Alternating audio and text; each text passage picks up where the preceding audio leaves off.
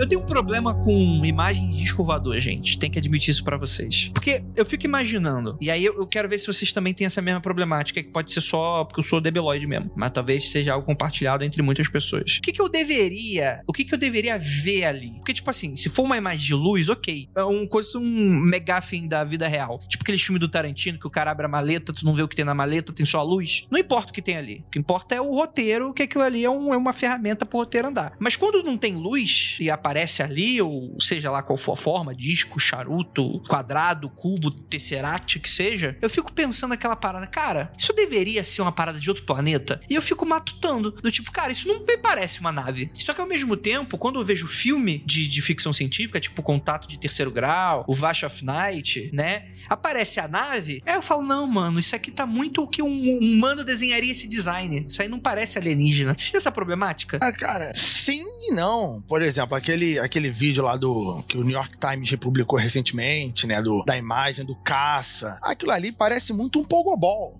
Sabe qual é?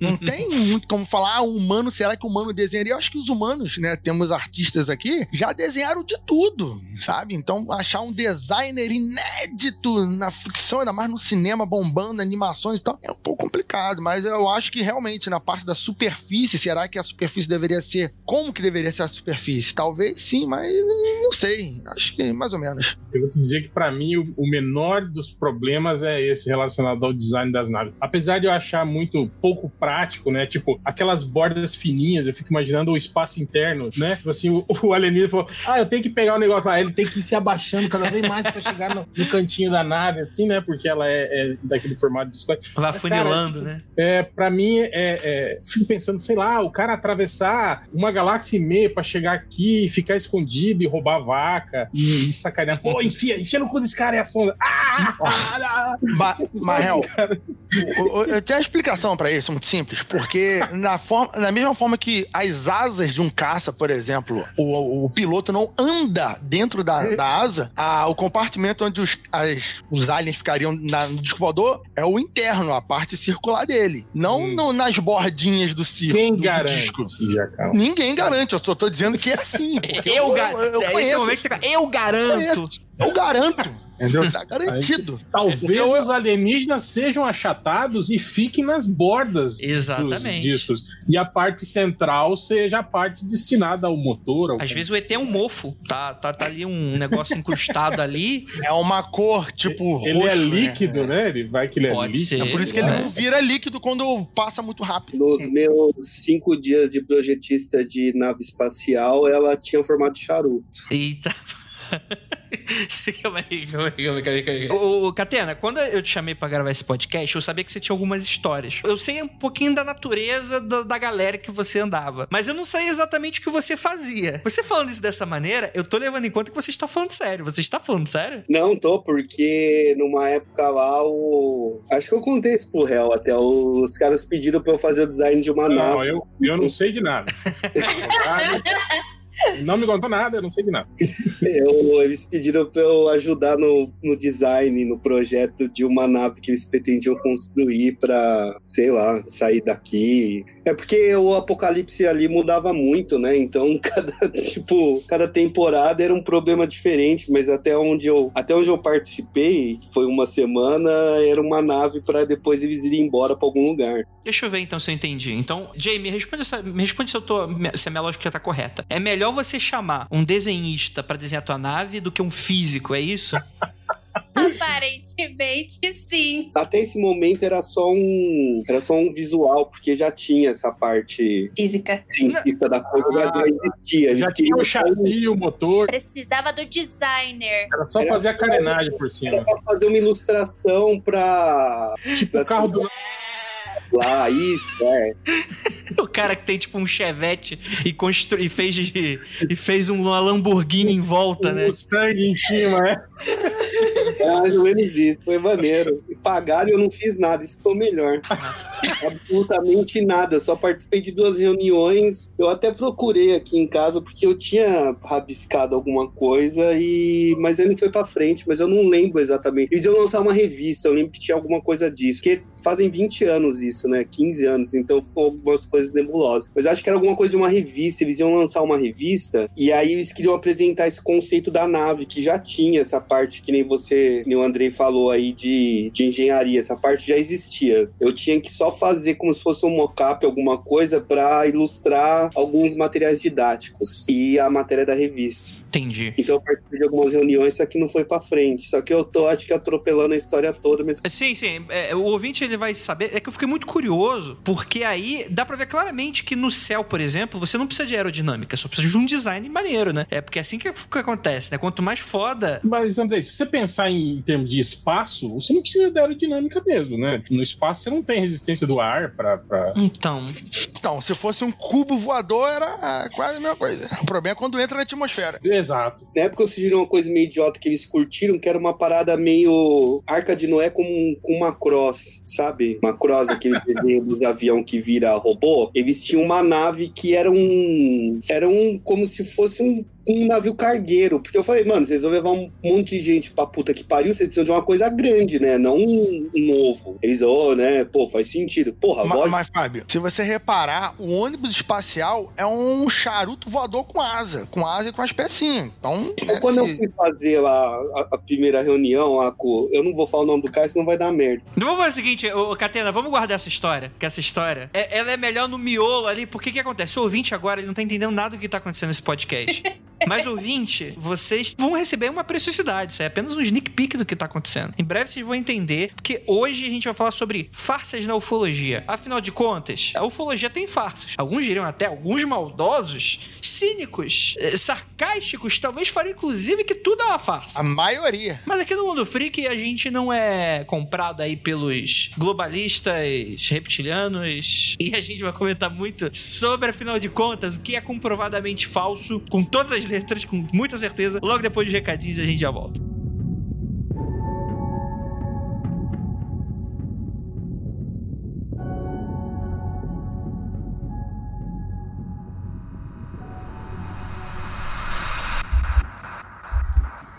Não há nada de errado com seu áudio. Adentramos agora através dos seus sentidos. Estamos preparando você para o que vai acontecer nos próximos minutos. Além do que conhece por tempo e espaço, o contato com algo além. Não conte para ninguém e nunca olhe para trás, pois este é Mundo Freak Confidencial.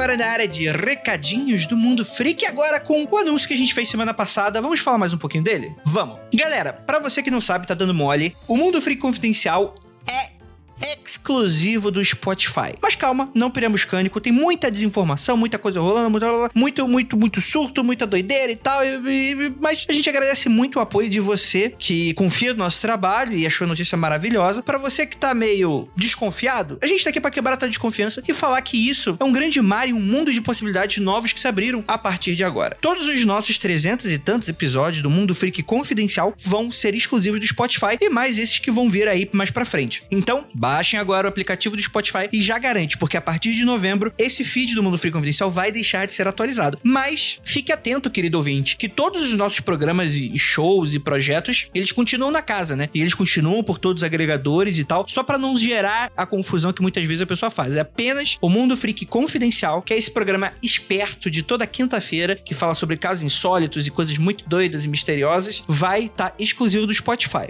A gente foi convidado por essa parceria com a expectativa de criarmos muito conteúdo incrível para você com essa empresa maravilhosa, mantendo o nosso selo de qualidade e confiabilidade dos nossos ouvintes depositam em nós. Inclusive falar que a, a nossa parte, a questão criativa e tal, ela continua nossa, continua a mesma. A gente não vai deixar de falar as coisas que a gente fala e, pelo contrário, né? Isso só vai abrir um mar de possibilidades pra gente.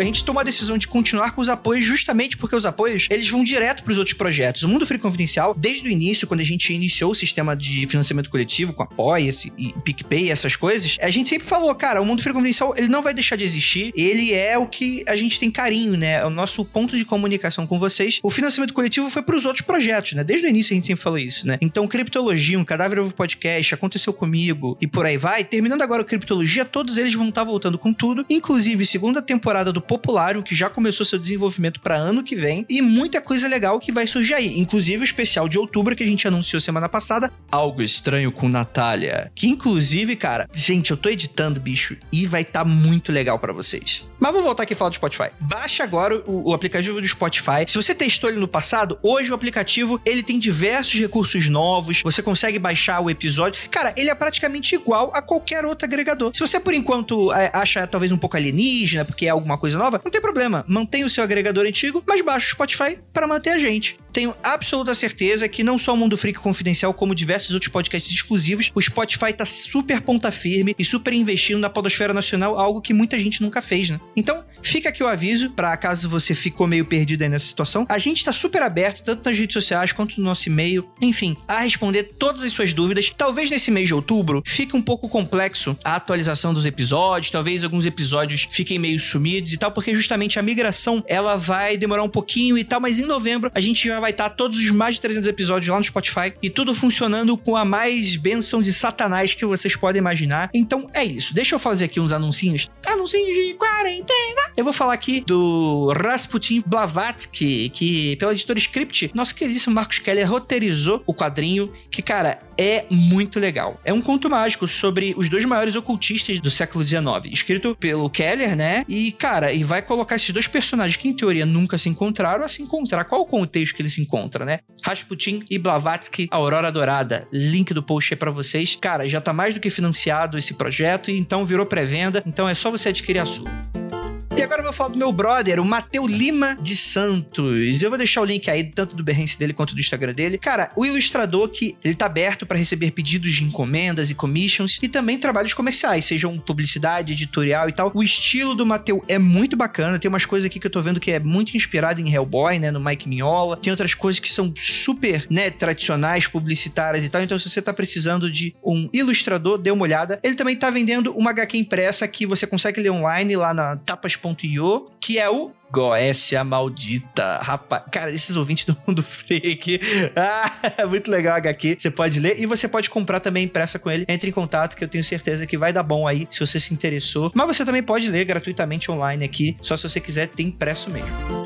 E cara, mês de outubro, vocês sabem que mês de outubro é mês especial, é mês de muita coisa bacana. Então, segurem-se nas cadeiras, meus queridos, apertem os cintos e também liguem os motores, porque dia 26, algo estranho com Natália estreia. E o bicho vai pegar, meu querido. Então é isso, bora pro episódio que esse ficou ali no limiar do do, do, do, que é possível falar e ou do que não é possível falar, a gente não falou e cortou. E, e é isso, gente. Grande abraço para vocês e bora para mais um episódio que ficou fantástico.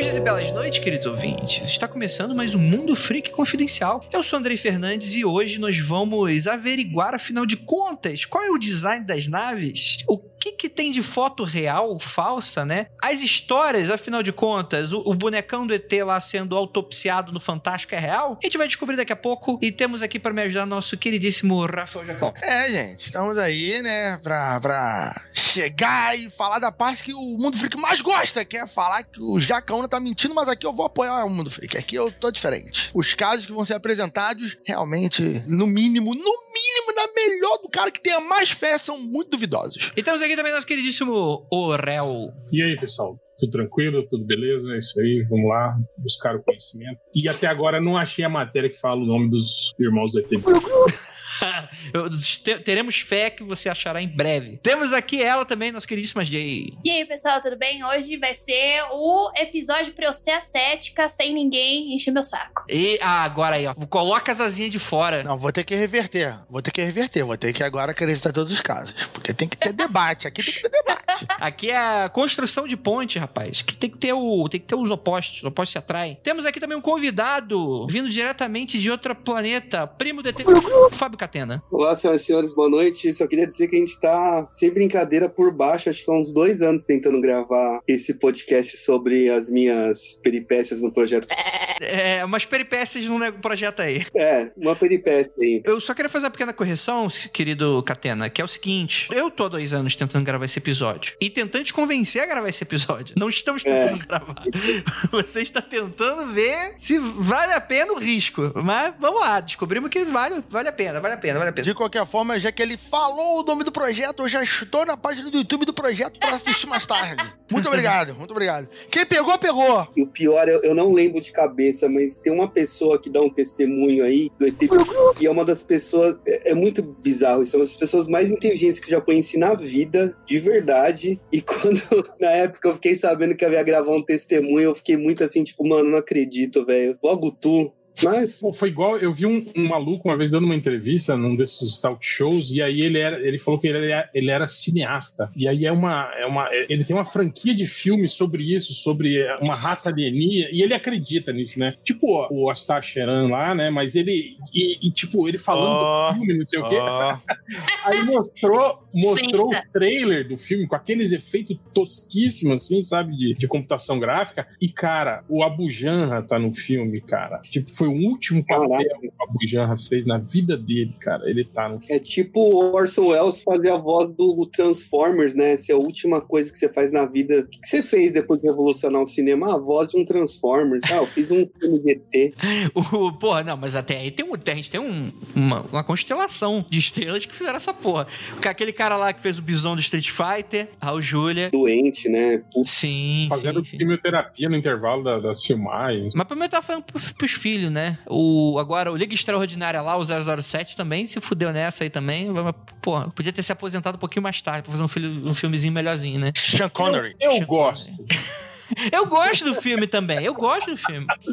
Não, é, é ruim, é ruim. Mas é ruim. É ruim, mas quando passa a gente vê pela curiosidade. Por que não? Gente, é o seguinte, o mundo ele é muito grande. A ufologia como uma pseudociência, né? Ela busca meio que a carcaça, né? O verniz científico sem um método. Isso é comprovado. E eu não tô sendo cético aqui. Tô falando que é. A pessoa pode acreditar. Eu, por exemplo, por causa da produção do criptologia, eu, eu acho que eu tô acreditando umas coisas aí que, que é legal e tal, mas eu não sou o cara que vai, putz, ah, não, porque eu, eu- Não, não tem comprovação, não tem, não tem evidência, não tem a prova e tal. E aí o problema é que quando a gente tá lidando aí com algo que não é, não pode ser facilmente comprovável, a gente vai estar lidando com uma série de relatos que a gente não sabe, dependendo da motivação da pessoa, o que que separa se a pessoa tá falando a verdade ou mentira. Não tem evidência, não chegou a prova. Como é que você lida com isso, Rafael? Cara, geralmente quando a gente vai falar sobre casos ufológicos, eu vou analisar com meus olhos ali, que são nem um pouco treinados, mas eu vou ver. a- Eu conheço seres humanos, então vou tentar absorver alguma coisa do, do- da motivação da pessoa ali. Mas no geral, como eu nunca tive nenhum caso específico de,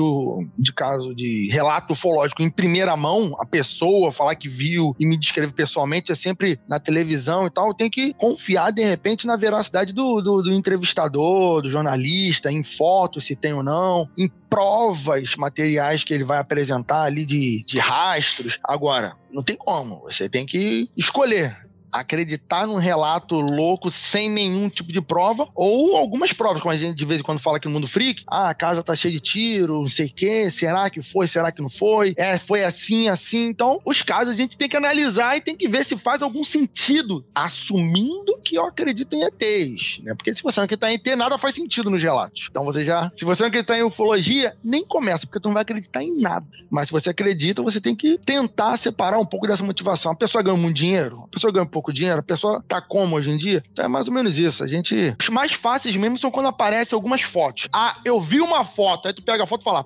Porra, velho. E, Geralmente os que têm alguma prova são mais fáceis de reparar que a prova é falsa. Os que têm só relatos é mais na, na, na fé, no feeling da pessoa. Concorda, Hel? Cara, eu até co- concordo, concordo com, com o Jacão assim. Eu já tive, já tive relatos em primeira mão já de, de amigos. Aqui eu, eu moro no Centro-Oeste, a gente aqui é, é vizinho da Chapada dos Guimarães, que é tido como né, um local místico e propício a, a, Uhum. a eventos ufológicos. E tenho amigos que já viram, né? Mas, como diria, amigos que geralmente, quando estão na Chapada, estão com sua sensibilidade mais aflorada pelo uso de psicotrópicos, né?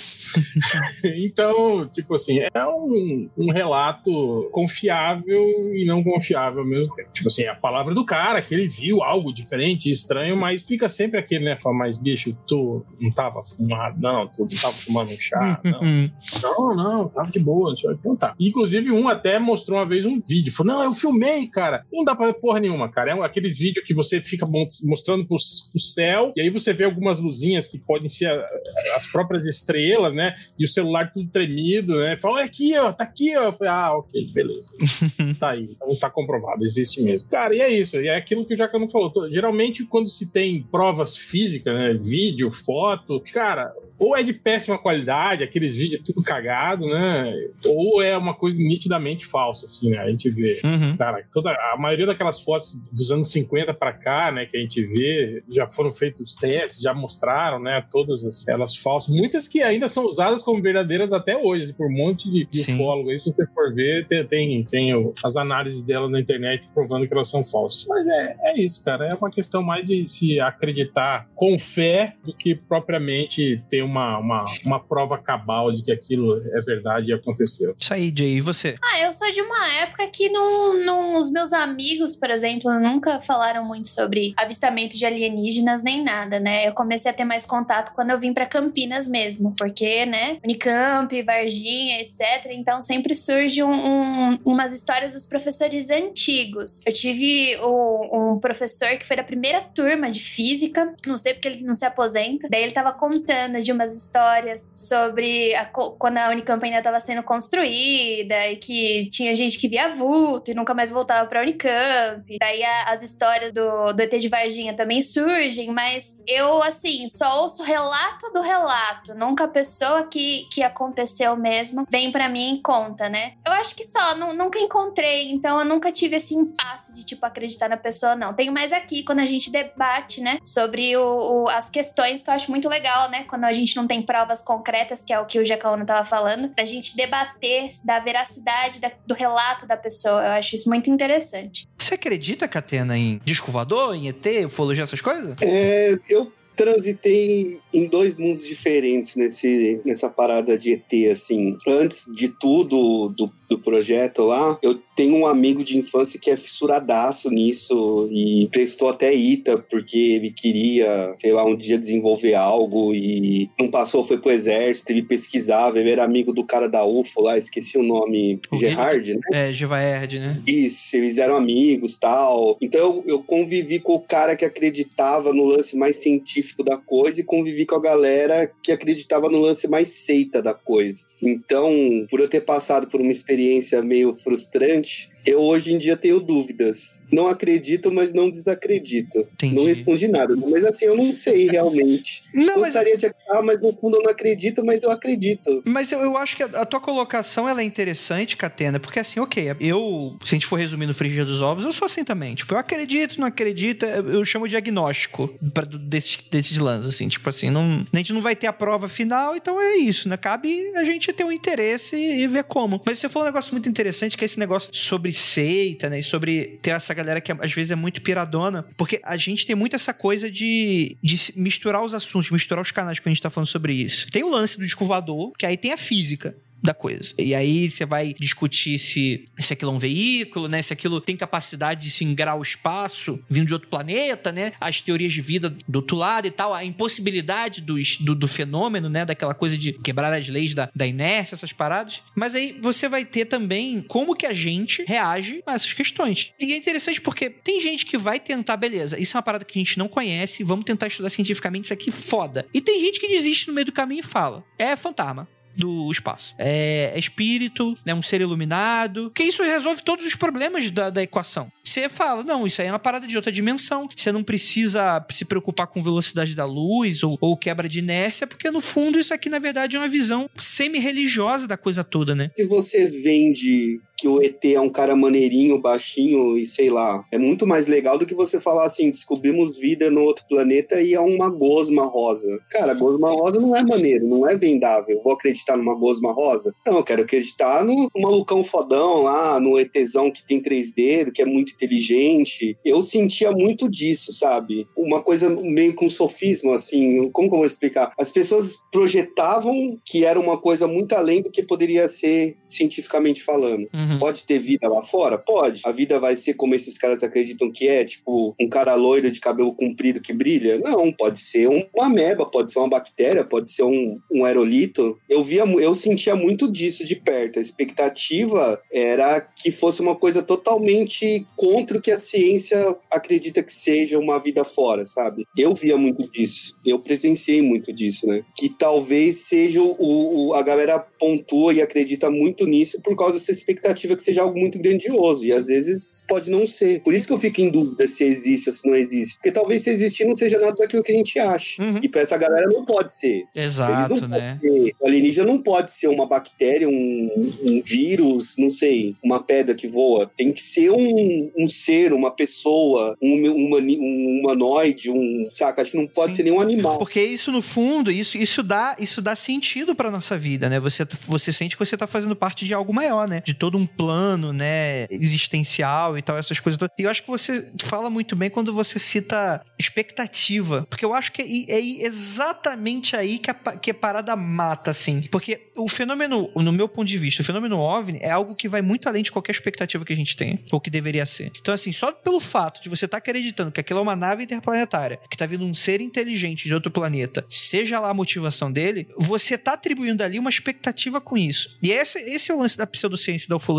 Porque você tá chegando no resultado sem você ter o método pra chegar nele, né? É o contrário, né? Antes você deveria fazer o método pra tentar descobrir o que é. Tô certo, Jay? Sim, é que vocês falando agora me lembrou da Heaven's Gate, né? Que ela é uma, ela era uma seita que a base dela era que o planeta Terra estava sendo é, destruído e uma nave espacial viria para salvar eles. E, e nisso eles usaram como o gatilho, entre aspas, o, a passagem do cometa Hale-Bopp, né? Que foi um dos cometas mais brilhantes que passaram aqui na Terra. Foram um dos mais brilhantes que a gente conseguiu ver. Então, foi conhecido como uma das religiões de OVNIs, né? Então, vocês falando desse jeito, basicamente, os alienígenas eles estão vindo pra salvar a gente, pra ter uma vida melhor, no caso, e limpar o que a gente tem aqui hoje, né? Então, te- te- tem que tomar um pouco de cuidado também em relação a isso, porque, afinal de contas, 39 pessoas morreram por causa disso. E eu acho que no fundo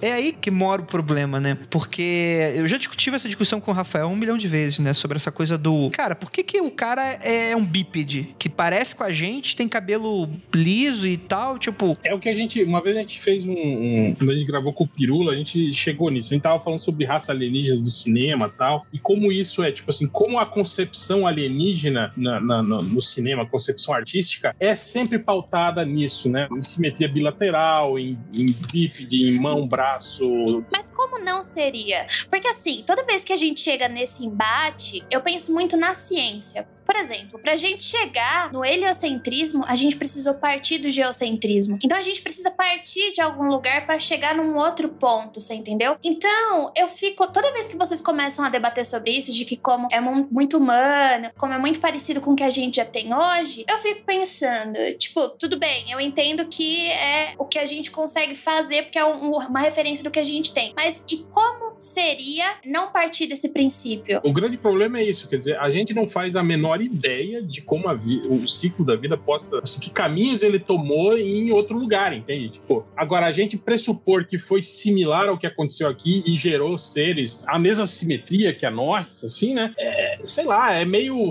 Me parece meio falta de criatividade. É, Porque, é é, nisso aí- levar em consideração todos os eventos aleatórios que levaram a geração e a evolução da vida que chegou a gente aqui, humano, que tem essa compleição física, e acreditar que isso, de algum modo, aconteceu de modo similar em outro planeta é extremamente improvável. Eu acho que é o seguinte: o Catena falou da experiência que ele teve sobre a perspectiva que as pessoas que ele conversava tinham sobre os alienígenas. Aí Jay, a Jay falou sobre essa perspectiva que nós partimos de um princípio e tal, mas eu acho que a forma do ET, eu acho que quando a gente tá falando, depende com quem a gente tá conversando, evidentemente, mas se você aceita que um alien construiu uma nave e veio à Terra, a gente parte do princípio que esse alien tem que ter a habilidade de manipular objetos. Se você não assumir que ele tem um poder psíquico que levite as coisas com a força da mente, tipo o Dr. Manhattan, você tem que assumir que ele tem que ter perícia manual suficiente para mexer com coisas delicadas com tecnologia, para fazer uma nave. Então você tem que assumir que pelo menos esse cara tem que ter algo que se assemelhe à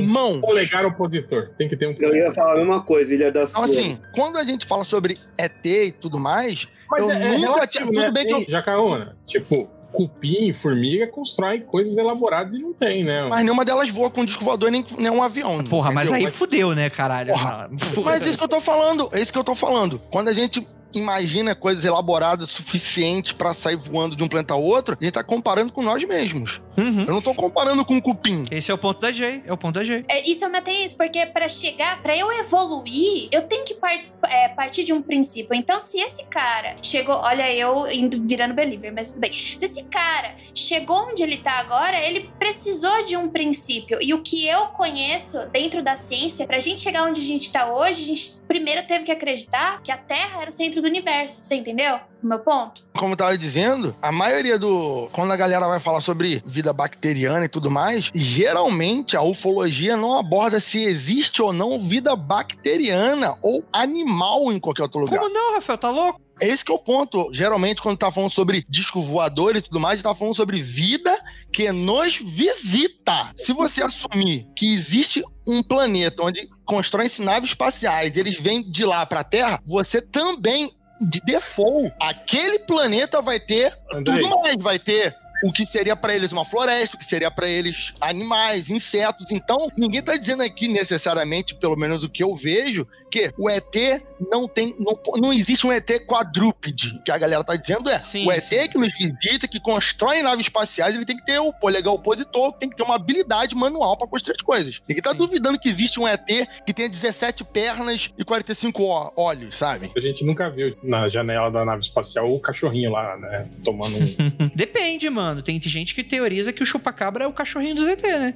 Olha aí. Aquela teoria também que, o- que os ETs humanoides que vêm até nós nem, nem são, são simulacros, né? Que guardam só a essência vital deles. E, tipo assim, tem essa aparência para nos criar familiaridade, né? Tipo, são, são criaturas biotecnológicas. Não é, não é o indivíduo de verdade, tá? A consciência dele tá projetada dentro daquela porra ali. Uhum. E ele tem aquela forma pra gente não se assustar tanto assim, né? É, porque não necessariamente a navinha tem piloto, né? E se Sim, for um- o drone deles, que só veio dar. É só um positivo que veio dar uma olhada e tá indo embora. Esse drone eu gostei, hein? Gostaria de ver. É. O ETzinho jovem lá encheu a cara, pegou a nave do pai, foi dar um rolê, se perdeu, caiu aqui, caralho, onde eu tô tal, e foi embora. E a gente achando que é um evento extraordinário e é só um adolescente bêbado. É, isso- tem essa teoria também, que essa É. galera que tá vindo aqui é só os caras que, que acharam um negócio que estão se divertindo, né? Tipo, Sim. Mas o que você falou, Catena, tem muito sentido, né? Tem teoria que fala que são. que não, tão, são- não são tripuladas all. São. Uhum. Como é que eles chamam? Não é drone. Sonda. Sonda. Sonda, isso mesmo. São sondas, né? Mas aí. Aí você tira o relato de abdução, né? isso que você tá falando sobre, sobre sonda, eu tava vendo uma matéria esses dias, os caras falando que, tipo, se você fosse mandar micronaves, né? Tipo, naves do tamanho de, um- de uma placa de circuito, né, só com elementos básicos para fazer análise de planetas, você consegue acelerar essas micronaves assim até acho que um décimo da velocidade da luz que eles falaram. Isso com a tecnologia que a gente tem Uhum. atualmente, né? Tipo assim, você conseguiria acelerar essas naves, né? Essas naves chip, né? Até um, um décimo da velocidade da luz. Cara, tipo assim, é uma velocidade que com algo biológico dentro nunca, né, você conseguiria. Então você tem, tem aí a possibilidade mesmo né, de que talvez essas naves e essas, esses ETs não, não, não sejam criaturas vivas, biológicas, né? Talvez eles sejam um, um hum. aparato tecnológico. É, até mesmo o ETzinho que tá vindo pra cá não é o, o Drauzio Varela deles, é só um. É o Uber. É, é, é, tipo três malucos que. Pô, porque também deve ser foda, né? Você tá lá na reunião do ZT e fala assim: pô, mano, de uma expedição pra ir pra Terra lá precisa de três pessoas. Ah, é 500 mil anos-luz. Mas tem que ser muito maluco mesmo CNT. Cara, é uma empreitada doida. É a parada daquele filme lá, o Prometheus, né? Só presidiário, maluco e. Há 150 anos, né? Isso que a Atena falou também parte daquele princípio que, que pelo menos eu vejo a diversidade, inclusive que todo mundo que acredita na ufologia ah, sabe, sabe, entre aspas, dessa ideia, que existe uma série de raças alienígenas. Por isso as naves são diversas e daí tem uma outra diferença que talvez pode ser alguma explicação que eles têm tecnologias diferentes entre eles. Então, alguns podem viajar de uma forma mais rápida e outro menos rápida. Vai variar aí da quantidade. Inclusive, tem alguns que falam que é só sonda, o outro que vem aqui de verdade. Então, uhum. a variedade de possíveis naves e tecnologias. Por exemplo, o Lucas uma vez falou, o Andrei deve lembrar, que uma das teorias que ele gosta de pensar é que os aliens têm uma tecnologia um pouco maior do que a nossa. Um pouco. Imagina que, de repente, inventaram um combustível, Jay, assim, um elemento 115. Aí. Ah, meu Deus! Eu falei 115 só pra implicar com a Jay, mas imagina que inventaram que nós aqui na Terra inventássemos algum combustível revolucionário nos próximos 10, 15 anos que, que possibilitasse a gente viajar muito mais rápido. Ou, sei lá, dobra espacial, algo do tipo. Todas as outras tecnologias não estariam evoluídas ao ponto de aguentar essa viagem, mas a gente faria ela de forma muito mais precária. É que já faríamos. O, o, problema não é, tipo assim, o aparato para fazer voar mais, mais rápido. O, o problema é o aparato para fazer a pessoa que tá lá dentro sobreviver a essa, essa, essa é, velocidade. Sinceramente, as naves voam a 40 mil quilômetros e ninguém morre se, se tiver o tempo suficiente para acelerar. A explicação não seria essa, entendeu? Com o tempo tempo de acelerar. E se for com dobra, então nem precisa de tempo, é só ir. O problema é na hora de frear, né? Esse é o problema. Exato, isso que eu tô falando. Com tempo suficiente para acelerar, o tempo suficiente para frear, a velocidade não, não importa. Isso que o Jacano tava falando sobre, sobre as diversas raças, cara, foda que eu, eu, eu vejo as, os negócios e não, não salvo essas formas. Mas há, há, um tempo atrás, eu acho que, sei lá, uns 5, 6 anos atrás, eu tinha visto uma matéria que o cara fez um compiladão, assim, completo de todos os, assim, pegando os casos de avistamento de conforme os períodos históricos assim, né? Desde lá dos, dos, dos anos, os, os, primeiros, né? Nos anos 30, os registrados, né? Depois, e aí mostrando, assim, como eles eram, tipo assim, bem aleatórios, né? Ali até meados dos anos 30, início dos anos 40, e depois com a popularização do cinema, como os relatos todos de avistamento se baseavam muito nos filmes que estavam de sucesso na época, sabe? Tanto que o, o tipo de alienígena, o formato da nave, cara, é, você vê assim nitidamente, sabe? Sabe? A mudança, assim, né? E aí, quando, tipo assim, ele botando, sabe? Tipo, ó, no de período tal, tal, a maioria dos relatos falaram que o alienígena era assim, assim, assado. Como nos filmes da época, tal, tal, tal e tal, em que os alienígenas eram mostrados assim, sabe? Cara, um trabalho fantástico. Eu quero, eu quero ver se eu, se eu acho de novo essa. Eu vou fazer dessa informação a minha tese de mestrado. Porque esses dias eu fui me apresentar, daí eu falei assim: ah, o que, que você faz? Eu participo de um podcast que fala sobre alienígenas. E, tipo, todo mundo da física. Olha aí, a chacota do, da universidade. Começa a olhar torto, assim, né? Tipo... Vai virar chacota!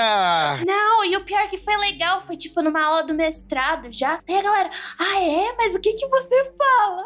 Eu falei assim, cara. Eu, por exemplo, eu nunca falo para meus, meus pares, professores, na pós, na escola, em nenhum lugar que eu gravo podcast. Tá maluco, você tá doido.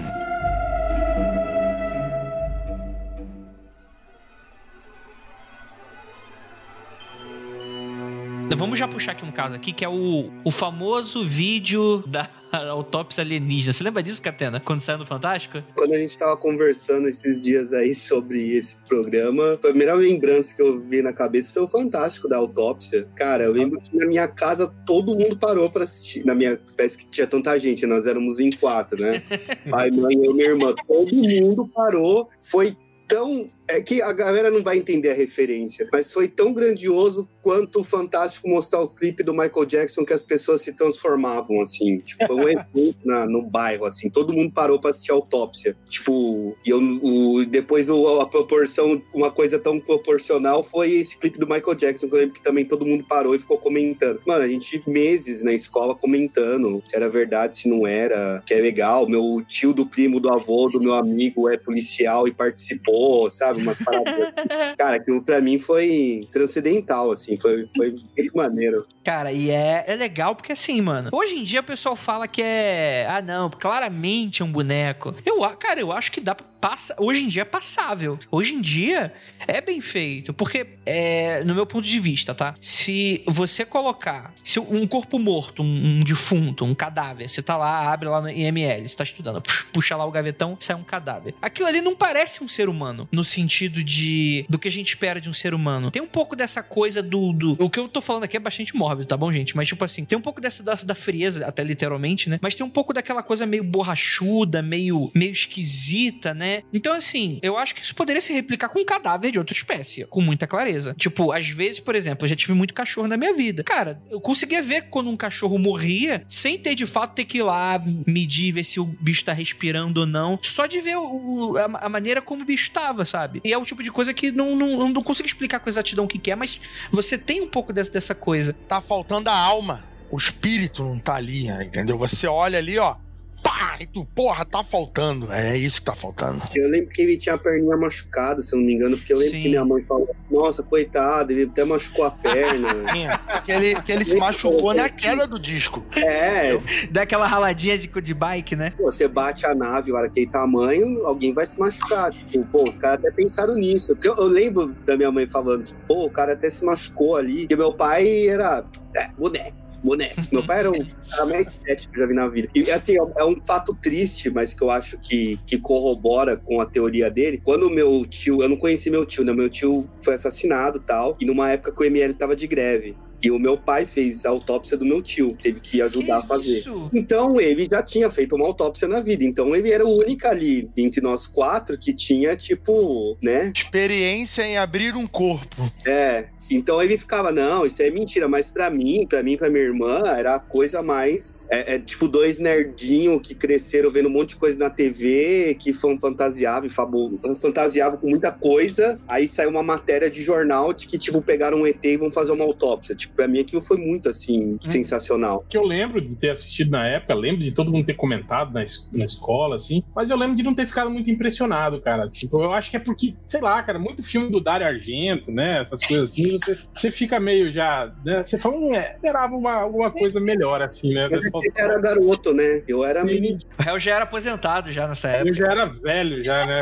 já era velho. É, isso aí foi o quê? Foi Deveria- final dos anos 80, não foi? Não, não, não, não, não. Foi da década de 90, porque eu, eu nasci no final da década de, de 80, eu nasci em 86 e eu já era, sei lá, eu tinha pelo menos 10 anos, eu acho, quando isso aconteceu. Ah, é? Então foi mais. Ah, Eu então acho. eu, já, eu É. já era burro velho, já. em Já 90. era 95, entre, eu realmente não sei, se alguém me procurar aí, 96, eu não sei. É, mas então- eu, acho que eu, já, eu acho que eu já tinha uns 10 anos. É depois de. é de- eu acho que é depois. Ó, eu nasci em 94 e eu nunca tinha visto. Eu vi bem depois. Nossa, Eu que já bebê. tava saindo da faculdade já nessa época. é. Você acha que você é do mesmo ano, André? Ó, ó, a resposta, hein? Cuidado comigo. É... não, mano, mas é é justamente isso. A gente chegou a gravar um programa sobre alguma. sobre isso. Eu não lembro exatamente o, o contexto. Talvez seja um programa de farsas ufológicas. Se for, eu não sei. Mas eu lembro que a gente gravou, já, já falou sobre isso e tal. E o que é- foi o debunked do caso? Foi em 95 que passou no Fantástico. Olha aí, então tá certinho. Viu? É isso aí mesmo. O debunked do caso, o que o pessoal apontava, né, os céticos, era que, cara, tinha umas coisas muito bizarras no filme, do filme. Primeiro porque era tudo cortado. Ok, aí você pode até dar desculpa e tal, mas tem umas paradas meio tipo assim, ó, Vídeo no YouTube hoje em dia é tudo cortado também, ninguém reclama. mas era cortado no momento, no momentos críticos. Quando, por exemplo, ia abrir o negócio, tipo assim, é, saca, saca? Tem uns momentos, tipo assim, ah, porra, é muito conveniente esses cortes. E aí você tem o lance do tipo assim, pô, os caras não sabem usar bisturi, né? Tipo, o médico olhava e falava, mano, os caras nunca fez um. Não é igual o tio do Catena, nunca fez um top na vida. Mas isso sempre flutuou assim. Foi lá pra é, década de 2000 e tantos e tal, que aí foi descoberto como uma farsa mesmo, né? Eu lembro que só foi o trecho da autópsia em si. Assim, eu digo, o ser ali na mesa, aí eu lembro que o cara cortava, eu lembro que tinha algumas coisas de dentro. Tem o Snyder Cut, que mostra os soldadinhos lá na floresta. Se assiste, cara. Porque... Eu lembro disso. Lembra? Depois teve o Snyder Cut, que tinha uma navezinha Mostrava o, os russos. o lá, disco cara. caído, né? No meio das Sim. árvores. Eu lembro. E aí a parada fica muito mais legal, porque dá um contexto maior do que só uma autópsia. Porque já tem, tipo, lá, os caras acharam a nave, aí fizeram uma. Eu não sei um termo pra isso, mas sei lá. Ficaram ali na frente pra ninguém chegar perto, aí tem o caminhãozinho, aí, pô, tem os caras com arma, tipo, aí cê, tipo, o negócio tá uma grandiosidade maior do que foi só no Fantástico. Que no Fantástico foi propriamente uma autópsia. A Snyder Cut já é toda a história montada da Uhum. parada. Você vê como assim, o negócio foi muito mirabolante, assim. Quem não viu a versão inteira, cara, assiste que ela fica muito mais legal. Vou- eu vou procurar, eu não, eu não vi não, eu não vi não. Aparece também o Fox Murder, a Scully. O Dark Side, né? Muito maneiro essa foi a versão. Cara, eu não sei distinguir o que é que é um alien de verdade daquele vídeo lá que o Andrei odeia, daquele né, documentário da Netflix lá, qual o nome da, da casa lá? Do Romanek. Do Romanek do ET, assim, ó, na janela. Cara, aquilo é fantástico. Esse aí da, da autópsia tá perfeito, pô. Esse da autópsia aí tá, tá indistinguível do real. o Romanek é muito bom, mano. Eu adoro aquele vídeo. Eu vi, eu vi de novo esses dias. Foi divertidíssimo. Cara, não, mentira que tu reviu, cara. Não, eu só vi a parte que ele. Eu olho no YouTube, Jacão, que são só essas partes, assim, as partes, da- as aparições de ETs, assim, no- na casa dele. Eu adoro, eu adoro. Me diverte.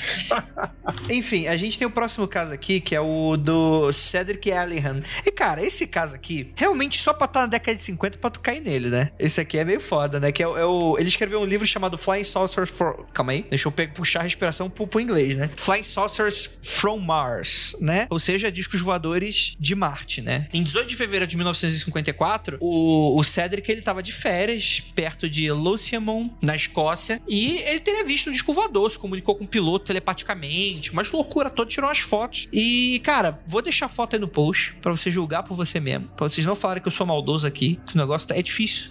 É difícil. O trabalho do Freak aqui é muito difícil. E, cara, tipo, atraiu muita atenção esse livro. Saiu na Time, teve menção na Time, na revista, né? E, enfim, né? Muita gente ficou super animada, né? A galera da ufologia e tal, na época. E aí, em 86, o pessoal percebeu um negócio meio esquisito. Percebeu que a prosa do livro, né? A estética, a maneira como era escrito, era muito próxima de um, de um escrito de um famoso astrônomo, né? O Patrick Moore, né? E aí eles foram dar uma investigada e tal, e um, um amigo do Moore confidenciou que ele escreveu o livro junto com uma pessoa, que ele não pôde falar quem é. E quando o pessoal foi acusar o Moore, o cara falou: fez porra nenhuma não e ameaçou processar quem falasse que, que foi ele que escreveu. Então, cara, é, é uma história meio, meio bizarra, né? Meio, meio doida. Você defende isso aqui, Rafael? Tira o meu da reta dessa aí, eu, hein? Cruz credo. Eu prefiro defender o, o cara lá da Netflix, pô. O Romanek aí é mais, faz mais sentido. Pelo menos ele filmou. Eu acho que nessa época a viagem da informação era muito mais devagar do que é hoje, né? Tipo, você não passava um zap pro cara de lá da, da Escócia pra saber se. Ô, é, Mas então. pode plagiar alguma coisa, né, nessa época. Nossa, se eu vivesse nessa época ia ser muito da hora. Eu ia fazer um monte dessas coisas. Olha aí, ó. Nessa é da hora não, nessa é da hora não. enganando os inocentes ufólogos. Mas é, mas é aquilo também, né? Eu acho que livro na época também você tinha um pouco desse caráter meio, meio transcendental, né? Tipo, porra, se tem um livro falando sobre isso é porque é verdade, né? Muito mais que hoje. Ah, rapaz, é isso que eu falo. Quando as pessoas na internet falam assim: ah, pô, você tem que ler um livro. Meu irmão já viu quanto do merda escreve livro? Sem citar nomes de astrólogos. Mas já viu como tem gente merda que escreve livro? Você recomenda livro como se fosse a fonte segura do conhecimento. Não, você tem que recomendar autores. Você, ó, tem que ler o fulano. Pistolaço!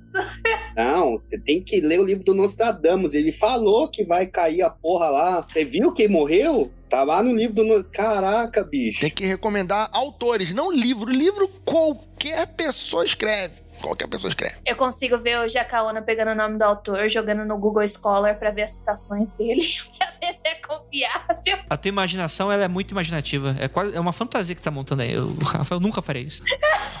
Andrei, o que eu acho incrível nesse lance que você tava falando é que teve o lance lá das palestras Aham. que, que o, Verdade. eles deram nos clubes de OVNIs, e aí depois o cara fala que a palestra não foi dada pelo Arlington, sim era ele mesmo usando um bigode só. Ah, bigode. né? Caralho, bicho. Meu, fantástico. Você podia ser quem você quisesse naquela época e ninguém desconfiava. Não era ele, não, era eu de bigode falso. Falei, porra, cara. Caralho. É bem, tem a, a história, cara, tem essa história maravilhosa, né? Em 67 tem a história dos discos voadores britânicos, né? Que teve.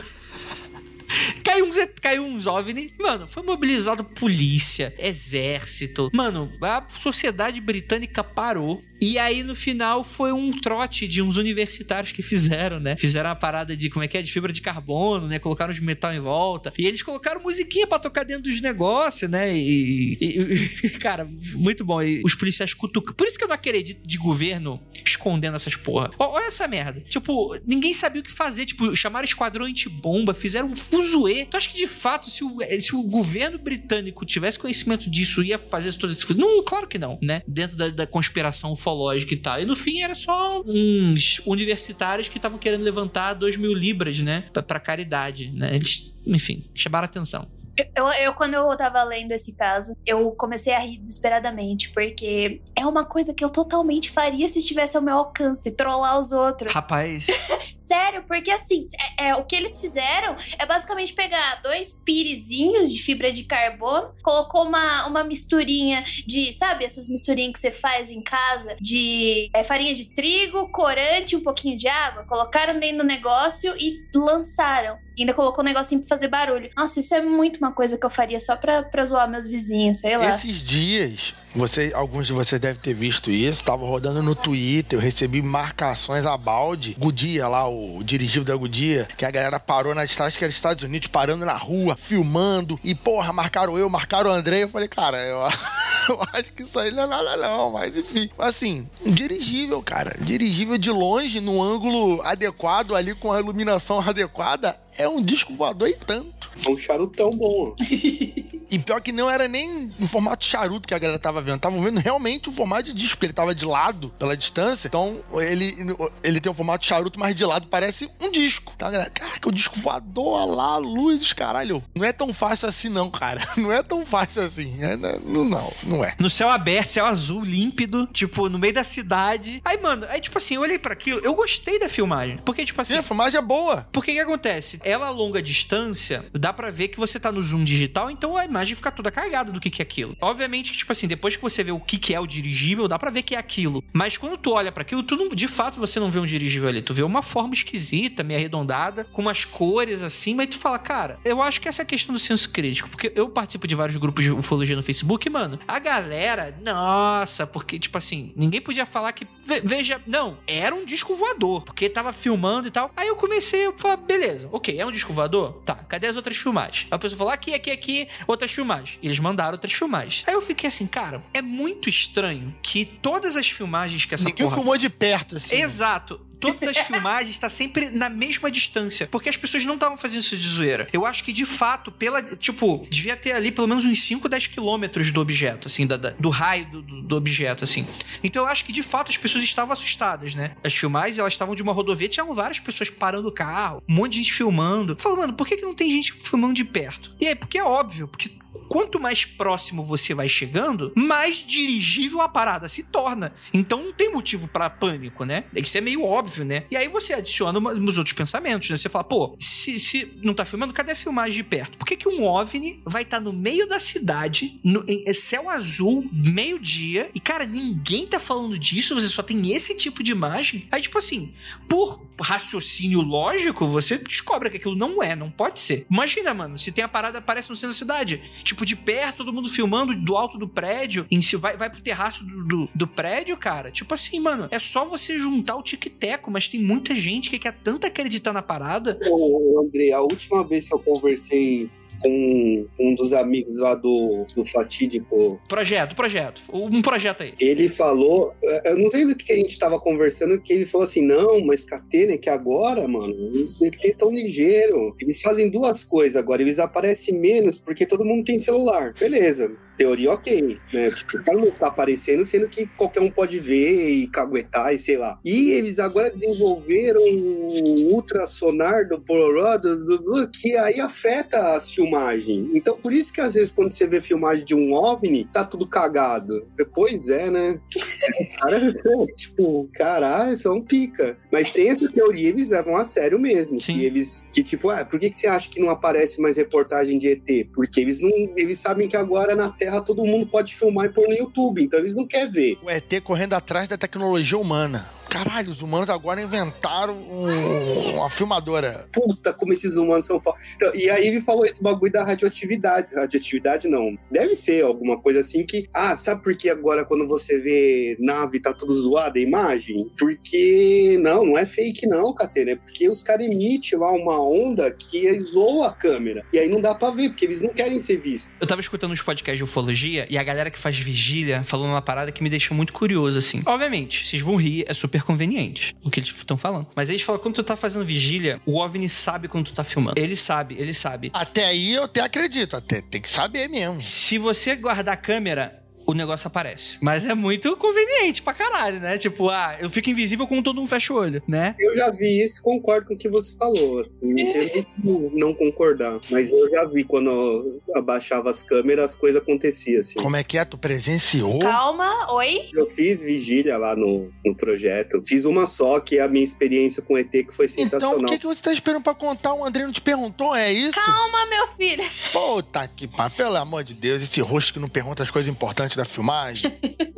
Vai, vai, Catena, vai. Agora tu ficou curioso, agora eu não vou conseguir segurar esse. Eu preciso só contextualizar antes. Por favor, por favor. Ó, não, não existem nomes e não existem nomes de projeto, nomes de pessoas. Fique à vontade. isso, isso. Eu estudei no colégio interno com as mesmas pessoas durante 10 anos. E eu tenho um amigo de infância desse colégio que tem irmãos que curtiu ufologia, essas paradas, e começaram a participar desse projeto. Há 15 anos atrás, eu não era a mesma pessoa que eu sou hoje, graças a Deus. Então, as pessoas como a gente dava muito, passeava, dava rolê, balada, tudo muito junto, então esse pessoal lá do projeto começou a participar das mesmas baladas que a gente. E aí a gente começou a frequentar a casa dessas pessoas, festas afins, porque o, o- a, a pegada minha do meu amigo não era ET, era cachaça, era a, a zoeira, as baladas, as festas, porque, mano, a galera tinha muita grana e eram uns rolês muito legais, viagens e tal. Então a gente começou, tipo, os irmãos do cara faziam parte, eles eram sérios mesmo, né? Levavam bem a sérios, os irmãos, a mãe e tal. E eu e esse meu amigo, a gente só ia pela, pela zoeira mesmo, conhecer gente, viajar, churrasco, porra, tinha muito churrasco. Enfim, e a gente começou a virar muito amigo da galera tal,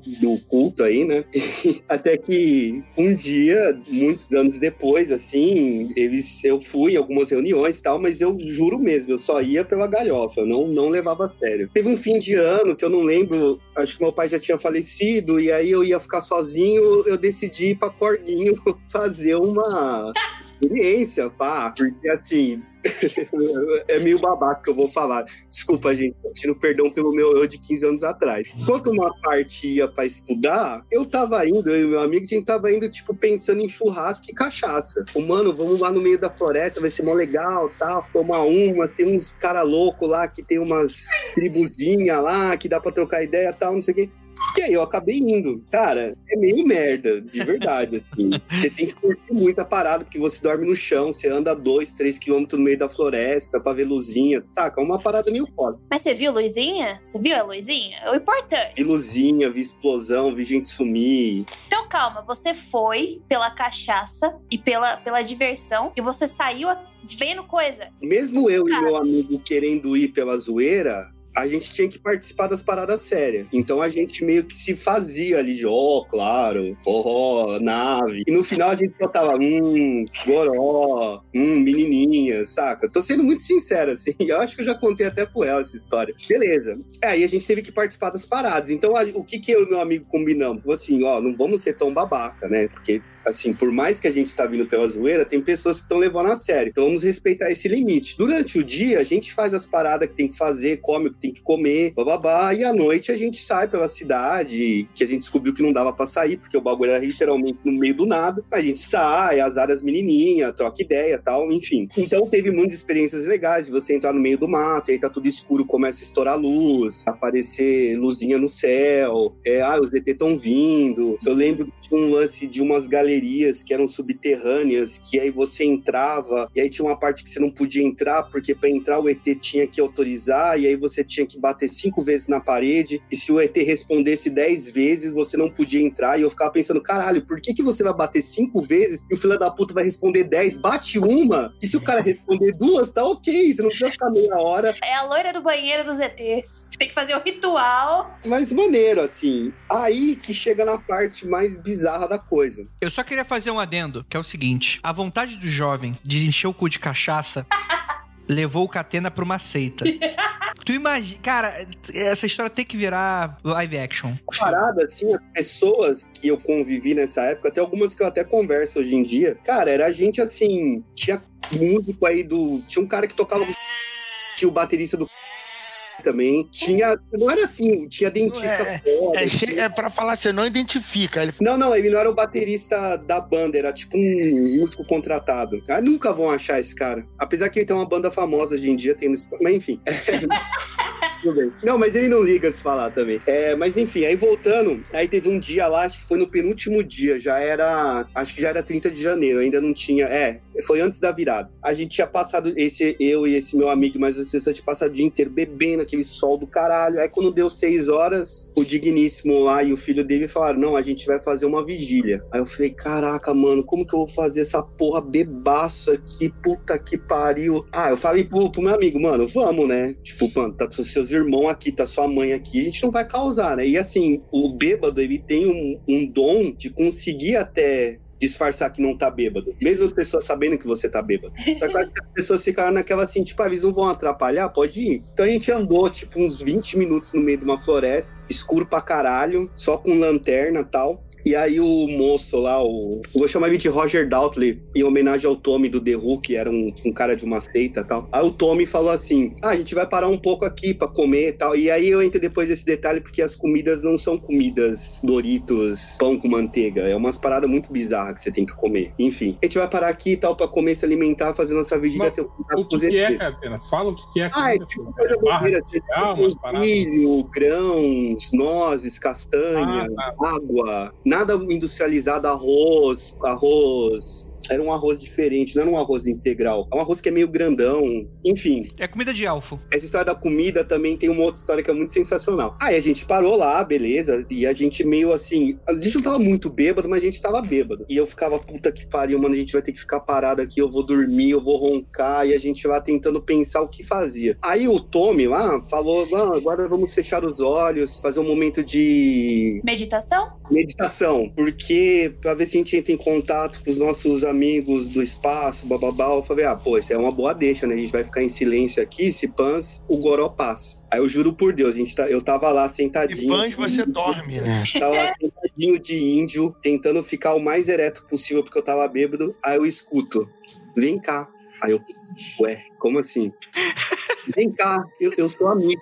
Aí eu falei, puta que pariu, mano, eu tenho um ET aqui, eu tô bêbado e tem um ET. Caralho, era o mano, né? Fudeu. Com aquela vozinha, Catena. Vem cá, vem. Vem cá, Vem cá, vem cá, vem cá. Coloca a mão na minha calça, vem. Vem cá. Mano, aí a ficou assim na hora. Aí eu lembro que eu, que eu só estiquei o braço, acertei a, a, a coxa do meu amigo. Falei, mano, gritando? Aí ele tava meio assim, sei lá, assustado. Falei, aí tudo passa na sua cabeça, né, mano? Caralho, bicho, eu zoei, vim aqui, enchi a cara, queria pegar todo mundo. Agora essa porra desse ET vai me julgar aqui, vai me matar, fudido. E aí, peso na consciência chegando. Aí a mulher, era uma mulher, falou assim: não, não, gente, não acende. Vem cá, amigo. Nós somos todos amigos, estamos aqui no bem, nós queremos te conhecer. Aí eu meio que olhei pra luz, olhei pra pessoa, porque assim, tava escuro, mas naquele escuridão breu, né? Você consegue. Aí eu vi um vulto de uma paradinha de um metro, um metro e quarenta. Aí eu fiquei com o cu na mão, falei, mano, puta que pariu, essa porra desse ET chegou aqui. Caralho, desculpas, Deus, Senhor, sei lá, Minotauro. Não, eu não vim aqui pra putaria, eu vim mesmo. Acredita em tudo, agora me leva, vamos na nave. E essa mulher, ela trocando ideia com essa porra aí. E eu, eu juro por Deus, cara, foi a maior epifania da minha vida. Eu falei assim, mano, acabou minha vida, essas porra existem, olha que merda. Cara, porra, Fábio, você é um cara, você é um ser humano horrível. Você sai de lá, vem zoar os caras aqui que acredita de verdade. Aí essa esse ser veio agora, dá um tapa na sua cara e fala assim: tá vendo como você tá errado? Vira uma pessoa melhor, sabe? E aí eu só escuto um. Não. Mano, era um gambá, velho. O gambá ficou em pé, porque a mulher ficou falando com ele. Quando ela chegou perto, ele cuspiu lá, soltou o jato e saiu correndo. Que, que isso, cara? Ah, então ela tava falando desse jeito porque ela tava falando com o bichinho. Vem cá, Isso, só amiguinho, vem cá, bichinho. Tipo, ela não tava se comunicando com o ET, porra nenhuma. Porra, cara. Caralho, maluco. A cachaça leva a pessoa pra desgraça. É por, é por isso que eu só bebo em lugares controlados. Alguém falou tipo assim: Maria, não, Maria, é um gambá. Porque parece. Depois, Ela achou que era um cachorrinho, alguma coisa assim. Não, ela achou que era um ET mesmo. Depois tem- um vídeo que relata. Ela achou que era um ET. Era algo corriqueiro. Só que o, o, o cara mais experiente lá do, do grupo, não sei se ele não tava prestando atenção ou se ele não olhou e ele não avisou. Só, só depois que o bicho. Ele falou assim: não, Maria, é um gambá, cuidado. O, o pessoal explicou depois, não sei se é verdade, o gambá parece que ele fica em pé quando ele tá com medo, ou quando ele vai atacar, ou quando ele se sente que vai atacar. E eu acho que o bicho fez isso. Ele ficou em pezinho, a mulher viu um negócio em pé. Porra, é um ET, Mas cara. o gambá quase do meu tamanho, Maluco, mais 1,40m. 1,40m, esse gambá é alienígena. Ele era alienígena. Aí é a cachaça, né, na cabeça do cara e. Não, gente, calma aí. Mas o gambá, ele, de fato, quando ele se sente ameaçado, ele fica em pé. E às vezes puxa um 3 oitão. Isso é super normal. Não, é que, é que também é o seguinte, eu nunca vi um. Assim, eu conheço gambás assim de, de, de cidade que tem mato e tal. mas es- esses gambás que geralmente aparecem, que o pessoal filma muito na internet e tal, não tem um metro de gambá. Não, não tem um metro. Não e, eles tem. também não, e eles também não, não, não, não espirram coisa fe- fedida nas pessoas. Não, calma aí, ô, ô, Rafael. O cara tava bêbado no escuro. Não, quando ele falou que tinha 1,40m, eu achei que ele, que ele tava se referindo a uma mulher agachada. Aí ele viu o negócio com 1,40m, entendeu? Então, quem falou que foi um gambá foi um dos filhos do Tommy, que Caralho. também é um dos caras lá da, da parada. Eu, cara, não era um ET, claro. Mas era um que tentou atacar a mulher e fugiu, e pra mim foi a melhor experiência ufológica que eu tive lá no. Uma das. Caraca. Não foi a única que eu tive, assim, quase chegar perto de um ET. E o pior é que o pessoal ficou triste, aí. Aí rola umas teorias, né? Tipo, não, é porque o ET viu o animal, o gambá, e não quis vir pra cá. É porque viu você bêbado, achou que tu ia zoar ele. Mas nessa época ainda não existia o ET famoso lá. Ele tava ainda em processo de criação, eu lembro disso. Eu acho que eu já sei de onde você tá falando, só pela comida. Ele não tinha nome ainda, Catena? Não, eles estavam desenvolvendo ainda o personagem. Mas você tá falando sério ou você tá zoando? Não, tô falando sério. Tipo, você sabia que eles estavam desenvolvendo um personagem pra ser um ETzinho. Eu liguei os pontos depois que o ETzinho surgiu, mas na época já tinha os papos já de desenvolver, ele vir, ele vai visitar, como vai ser e tal. Eu lembro que rolava muito esse papo. Aí depois de um tempo ele apareceu, eu lembrei. Eu falei pra esse amigo, ah, lembra daquele papo lá no... E a sede que a gente ia em São Paulo era no... uma das que tinha em São Paulo, né? Aí eu lembrei daqueles papos, eu acho que era isso aí. Você participou da gênese do. Ué, é isso? Mas é, que aí que eu fui fazer a nave e tal. A nave não, né? O mocap da... Rapaz. É, mano. Mas, mas peraí, Catena. Tá, aí depois do caso do, do gambá gigante, vocês continuaram e aí você viu coisas. Você falou que viu pessoas desaparecerem, você viu luzes no céu. Ah, não, é porque isso viu? rolava uns. Durante o- os passeios rolava uns truquetes, assim. Do Um tipo. showzinho de mágica, assim. É isso, tipo, fazer coisa explodir da mão, é luz no céu. Do nada ele tava falando e sumia. É caralho, o Tommy sumiu. Nossa, ele tá fazendo contato com alguém. Aí passava cinco minutos e ele surgia do nada, assim, de trás de uma árvore. O Michael Jackson também fazia isso. Saía, sumia no palco, aparecia em outro lugar. Técnicas ninja, o cara dava um perdido no meio da, da moita, E, Aí tipo isso. Da- dava um- um- uma volta e aparecia atrás de você, assim. Na- eu me arrependo de eu não ter participado disso uns dois anos pra frente, porque eu ia pegar o auge aí do Lollapalooza, do projeto que era o Billy. Então, o que o Katana tá falando, gente, deixa eu dar uma explicação pra vocês, que às vezes vocês podem ainda estar um pouco perdidos. Inclusive, foi tema de Fantástico já, procurem. Existe um projeto no Brasil, que eles se chamam de Projeto Blá, né? E, em teoria, pelo que eu entendi, eu não lembro exatamente de todos os detalhes da reportagem na época, eles ofereciam quase como uma colônia de férias pra galera ir lá, acampar. Você comprar terrenos. É, dava pra comprar terreno, alugar casa. A história do terreno é sensacional também. Co- Como é que foi essa história? Não, porque assim, o, eles tinham o lance lá de. Eles, eles têm um assentamento. As casinhas E- redondas lá, né? Isso, é tipo uns igluzinho que eles falavam na época. Eu não lembro, eu realmente não lembro se na época já estavam construindo. Mas a parada era assim: eles iam construir uma vila, que essa vila, quem morasse lá, que eram os caras que estudavam e se inteiravam da parada, iam ser salvos quando a nave mãe chegasse. Então, você. Era um processo, você tinha que participar do, do projeto, estudar, fazer as vigílias, blá, blá, fazer os, os lances lá que era. Como que era? Eram três paradas: era exercício, exercício físico, comer bem dormir bem. Que era o que fazia você ter o contato. Isso que eu ia perguntar, te fazer uma pergunta. Eles pregavam, né, isso de que você tinha que comer bem, se exercitar. Como é que vocês conseguiam ficar bêbado? Porque a gente não seguia, né? A gente só tava lá. Sim, mas, mas Catena, vocês levaram a bebida ou lá tinha bebida? A gente levou e lá na cidade tinha. Ah, vocês eram tipo os, os, os forasteiros. Vocês estavam ali, mas vocês não faziam, não cumpriam. A gente foi meio assim, a gente participava porque os amigos em comuns participavam e faziam parte do nosso rolê. É, tanto é que esse amigo músico tocava em um monte de balada que a gente ia, então todo mundo virou muito amigo. E a gente acabou indo pra lá nesse fim de ano porque a gente não tinha o que fazer no fim de ano. Foi literalmente isso. Tipo, o que, que sobrou pra gente fazer? A gente ia viajar, não rolou. A gente ia pra outro lugar, não rolou. Ah, mano, vamos lá com. com... Quase falei o nome do cara. Ah, vamos lá com o irmão, lá vamos lá pros seus irmãos lá pra. Mano, Esse é o rolê, rolê do Kleber ufológico. ah, vamos lá pra foda vai ter um. Tiver umas cachaças, vai ter umas mulherzinhas, vai ter churrasco. Só que a gente não achou que ia ter que participar, literalmente. Porque um dos irmãos do cara falou assim: não, mano, qualquer coisa vocês ficam lá no alojamento. Porque o alojamento seria no, no início do projeto. Então é como se fosse na entrada. E aí pra dentro era mato, floresta, as coisas que eles estudavam. Só que antes tinha os alojamentozinhos. A gente achou que ia ficar ali, porque ali era perto da cidadezinha, do bairro tal, do, dos local. A gente parecia muito Trindade. Vocês já foram pra Trindade? Já fui, já. É bem meio bonito. turístico, meio zen, meio hippie. Não, mas lá é, é totalmente hippie mesmo. Ali, ali a maconha rola solta. A maconha é mais, mais fácil de achar do que pão. Isso foi a única coisa que eu não vi lá, de verdade. Até achei, achei curioso, assim. Tanto maluco não ter uma droguinha, assim. Achei bem. Aqui a droguinha é só pros iniciados. Nem um chá de santo daime, nada. Nada. Então a gente acabou indo porque, assim, esse meu amigo, os irmãos namoravam pessoas que eram de lá, até casaram, tiveram filho e tal, e iam nas baladas com a gente. Aí eles têm esse lance de. como se fosse uma catequese e tal. Pô, você tem que ir lá, mano. Pô, você acredita em ET? Pô, vai um dia. E a gente começou a ir porque. Foi como eu falei, cara. Pô, os aniversários do filho do Tommy, cara, eram as melhores festas que eu já fui, assim, três dias numa chácara em com piscina, carne a, a, a, dar de rodo, sabe? Era muito maneiro esse universo, porque a galera que participava era muito bem de grana também. A gente era, eu e esse meu amigo, a gente era dois fodidos lá, ganhava, sei lá, um salário mínimo trampando onde a gente trampava nas épocas. Então, pra gente, a- a- enquanto um pessoal ia mesmo a sério, a gente ia pela zoeira total. Tipo, não nego, e eu falava isso até pro filho do Tom, falava, cara, caguei aí, se entortando colher, porque é, tinha, tinha esses lances, eles entortavam colher, estourava prato. Aí um dia eles quase me bateram, porque eu falei, ah, você entorta colher? Então, entorta essa aqui. Deu uma colher de pau pra ele, ficou puto.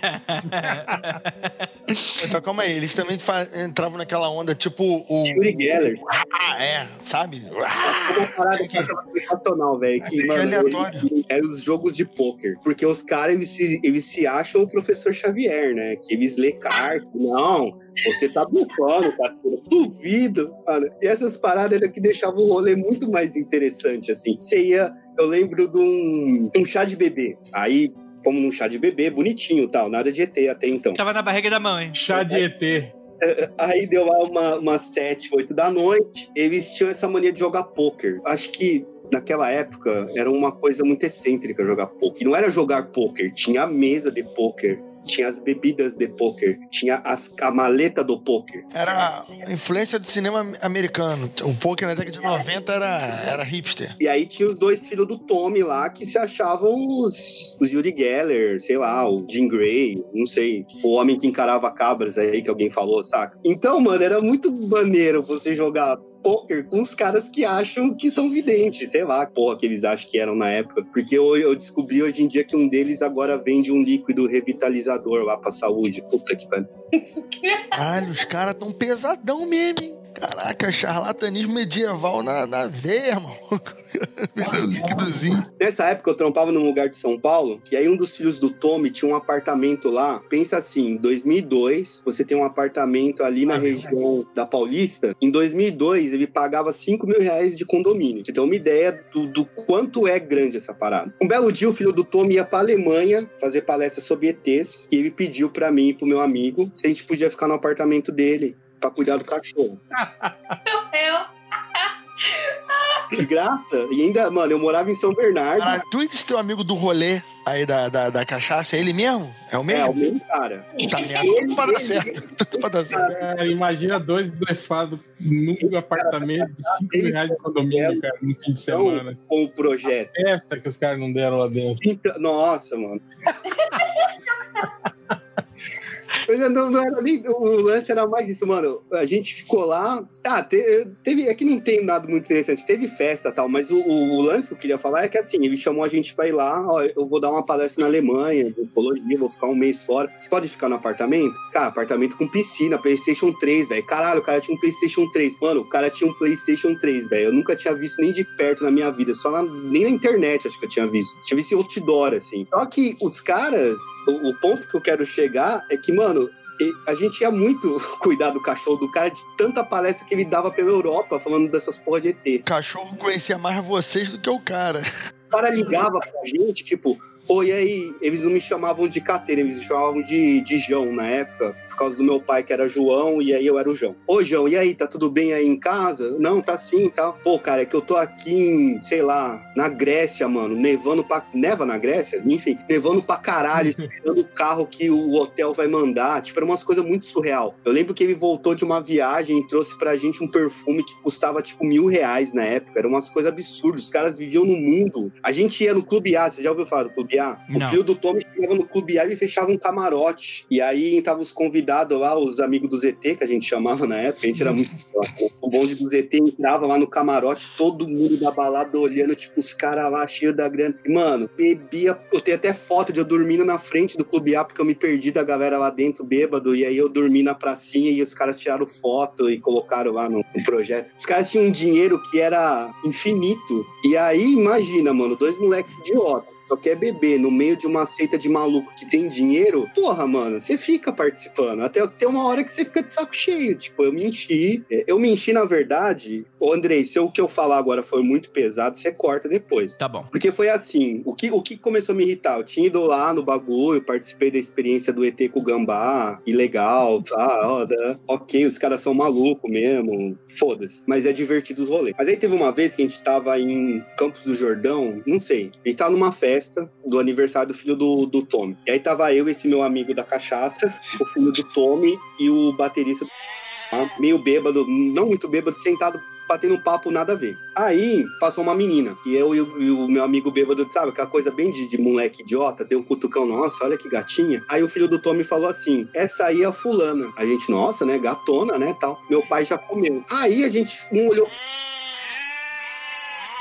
Tipo, comentário maluco com. E tinha muita mulher que ia nessa parada, de todas as idades. Assim, adolescente, velho tal. Mas beleza. E aquilo ficou muito me marme- mar- martelando, assim, tipo. Por que, que o cara falou aquilo? Tudo bem, acabou a festa e tal. Aí passou uns 15 dias, teve um encontro que aí eu tava conversando com um dos caras que já fazia parte de lá, já tinha uns 10 anos, e ele tava explicando esse bagulho da comida. Que eu perguntei por que, que tem que comer essas paradas bizarras aí. Aí tava explicando. Então, pra gente ter contato com os ETs, a gente tem que alinhar o nosso não sei o quê. Não, não lembro o termo que ele usou. Chácara. Chácara. Não, não foi chakra, mas era tipo parecido. E os ETs, eles estão tipo um segundo na nossa frente. Seja lá isso que quer dizer. Pra gente alinhar e, e- e tirar esse delay de um segundo, a gente tem que fazer algumas coisas, que é tipo exercício físico, comer bem, então por isso que a gente come os grãos, come o polvilho, come o arroz, dormir bem, tomar banho gelado e fazer sexo. Claro,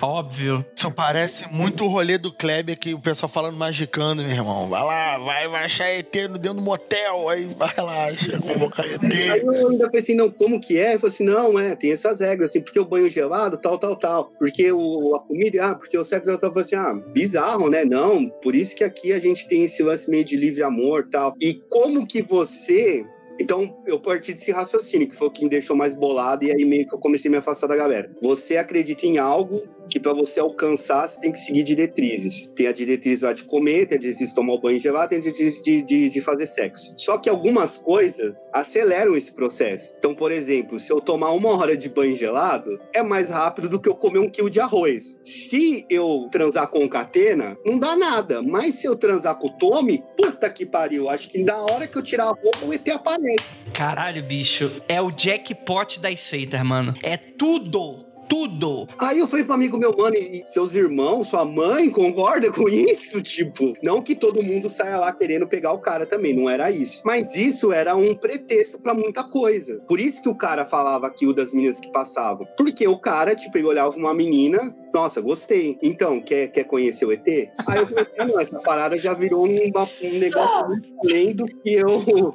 Cara, o nome começa a fazer um puta sentido, viu? Nenhum goró, nenhuma. Já dizia o Sérgio Malandro, bilu, bilu, bilu, teteia. Eu vi de gente ali que, tipo, advogado que largou tudo pra seguir essa porra. Caralho, bicho. É, a mãe do meu amigo, que, que, que, que era professor de faculdade, largou tudo para seguir. Ah, voltando da casa, porque também teve o lance da casa também me ajudou a, a, tomar essa atitude de tipo, eu não vou ficar me metendo nessas porra, não. Eles têm uma parada pro julgamento lá, que você vai morar ali, a nave vai vir levar todo mundo embora. Então você vai lá e compra o terreno. Beleza. Aí você vai construir sua casa. Não, você não vai construir sua casa. Para construir a sua casa, você tem que seguir esse projetinho aqui, que custa tanto. Beleza. Você pega o projetinho, vou levar pro meu arquiteto, o pedreiro, fazer a casa. Não, tem que ser o pedreiro aqui do projeto, né? Porque, pô, você acha, tem que ser o pedreiro ungido pelo ET, porra, não pode ser. Vou chamar aqui o, o Elias aqui da esquina, que sempre toca a tomada para mim. Não, tem que ser o cara que participa, que é tanto, beleza. Então, para eu construir essa casa, eu preciso, sei lá, de mil tijolos. Vou lá no, no Zé Oliveira comprar lá, né, na lojinha dele. Não, a gente faz o tijolo. É tanto. Porra, bicho!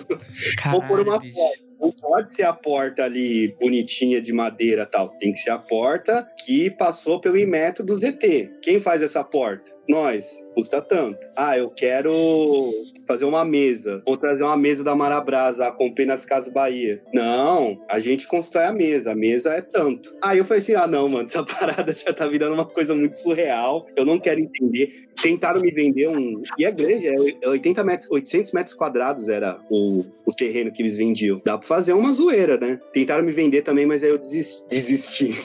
eu nem cogitei, né? Tipo, Eu tenho uma pergunta antes de você continuar, porque eu queria muito saber. Reza a lenda que o ET, ele só apareceu porque as terras iam ser desapropriadas. É isso, isso verdade? Então, Jay, esse lance aí eu realmente não sei. O que eu sempre ouvi, ainda mais depois, quando eu me afastei. Porque quando, depois que eu me afastei, bate aquela curiosidade mórbida de tipo, o que, que, que que foi tudo isso, né? Vou... Porque eu não participei a fundo, mas eu convivi com muita gente lá que levava isso muito a sério. E aí eu fui ler e vi que tinha umas paradas que parece que esses terrenos que ele vendia não tinham nem escritura, que teve muita gente que comprou e nunca viu escritura disso. Foi tipo, foi mais ou menos assim. Em 2019, os terrenos foram desapropriados, né? Dali da região. Em 2010, foi tipo, alguns meses, apareceu o ET. Daí você teve uma frase sua que foi bem assim: ah, eles já estavam construindo. Será que eles já não estavam ligados no que ia acontecer e eles já estavam se preparando pra isso? Eu não duvido, porque os caras eram. Eles eram bem Então, do jeito que você fala, é como se eles fossem muito muito perspicazes. Eles já estão ali planejando que nem. Você não pode comprar uma coisa fora daqui da, da, da nossa região. Tem que ser daqui. A mesa tem que ser construída daqui. Então, para mim, já parece que é, que é planejado. Assim, tinha pessoas ali que eu não conseguia aceitar que elas acreditavam de verdade. Tinha gente que acreditava mesmo, de verdade mesmo. claro, né? E se, e se tinha gente que você via que era bem picareta. Esse lance do ET aí, eu lembro que eles falavam muito na época que ah, o grande dia tá chegando, ah, ele vai vir falar com a gente, ah, que aí tinha as reuniões secretas e não sei o que. Aí esse amigo meu da cachaça falava: Não, eles tiveram uma reunião ontem lá, parece que vai ter um negócio grande. Aí a gente achava tudo piada, de verdade. Mal sabia. Até o lance da mulher conversar com o gambá, que eu achei que era um ET, foi o único momento que eu, que eu juro por Deus mesmo, assim, que eu achei que, tipo, mano, fudeu, o ET existe, ele vai acabar comigo por eu ter sido um idiota. Devia ter feito sexo com aquele cara, né? Com o pai do Tommy.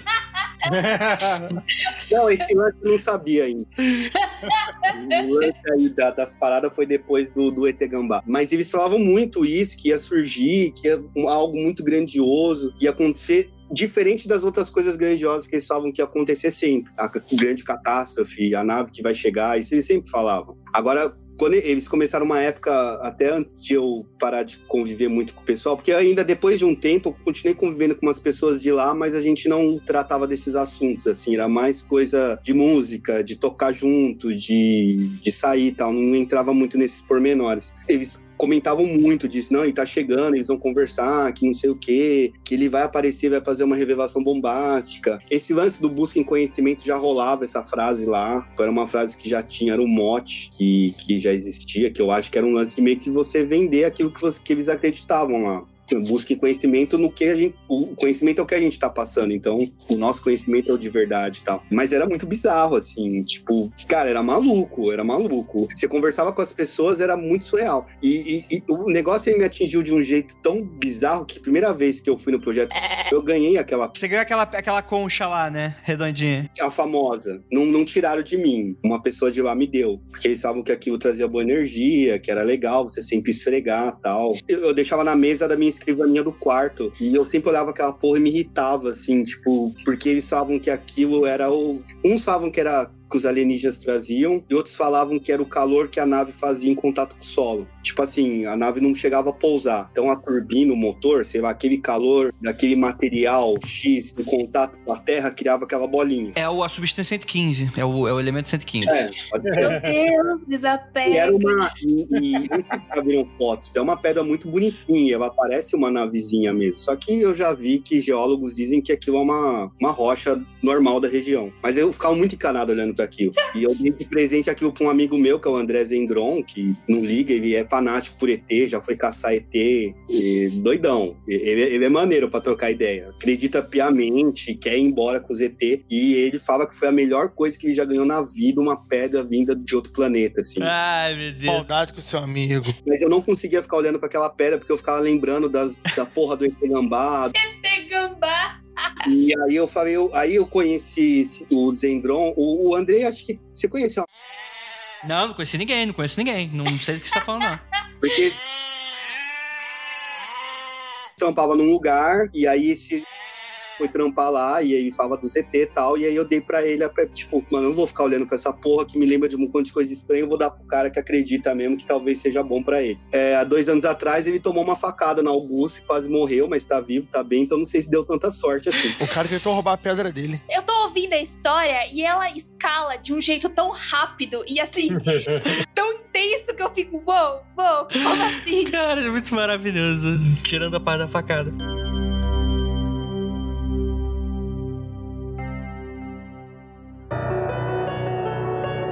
Mas no final, o que eu queria dizer com tudo isso, por mais bizarro que foi para mim, que até não participou diretamente, eu fui pela Zorra mesmo, que são muito, muito fáceis de ser manipuladas, saca? É muito assustador, de verdade. Muito mesmo, assim. Porque esse, esse meu amigo da cachaça, eu já comentei algumas vezes até no MDM sobre ele. Ele é um cara extremamente inteligente, que não caiu nessa parada. Ele também só ia que nem eu pela zoeira. Mas as irmãs dele, uh, os irmãos deles, são tão inteligentes quanto ele e eles são ultra fanáticos nessa parada. Ultra. Mas, Catena, aquele documentário lá, né, que a gente gravou um podcast sobre o, Wild Wild Country, né? Mostra aqui que, que vai de todo tipo de pessoa, o semi-analfabeto ao doutor, cara. Isso aí pega quando a pessoa viaja na ideia. Já era, maluco. Vem de carro, dá tudo e vai que vai. E, e, se eu não me engano, esse lance aí do projeto, eles, eu acho, pelo que entendi conversando com umas pessoas ano passado, parece que não existe mais e virou uma outra coisa agora, de, de, um, de 59 raças. É, reformula, né, mano? É o livro russo das raças alienígenas, com 58 raças. Deve ter adicionado mais uma que é o ET. Pode ser.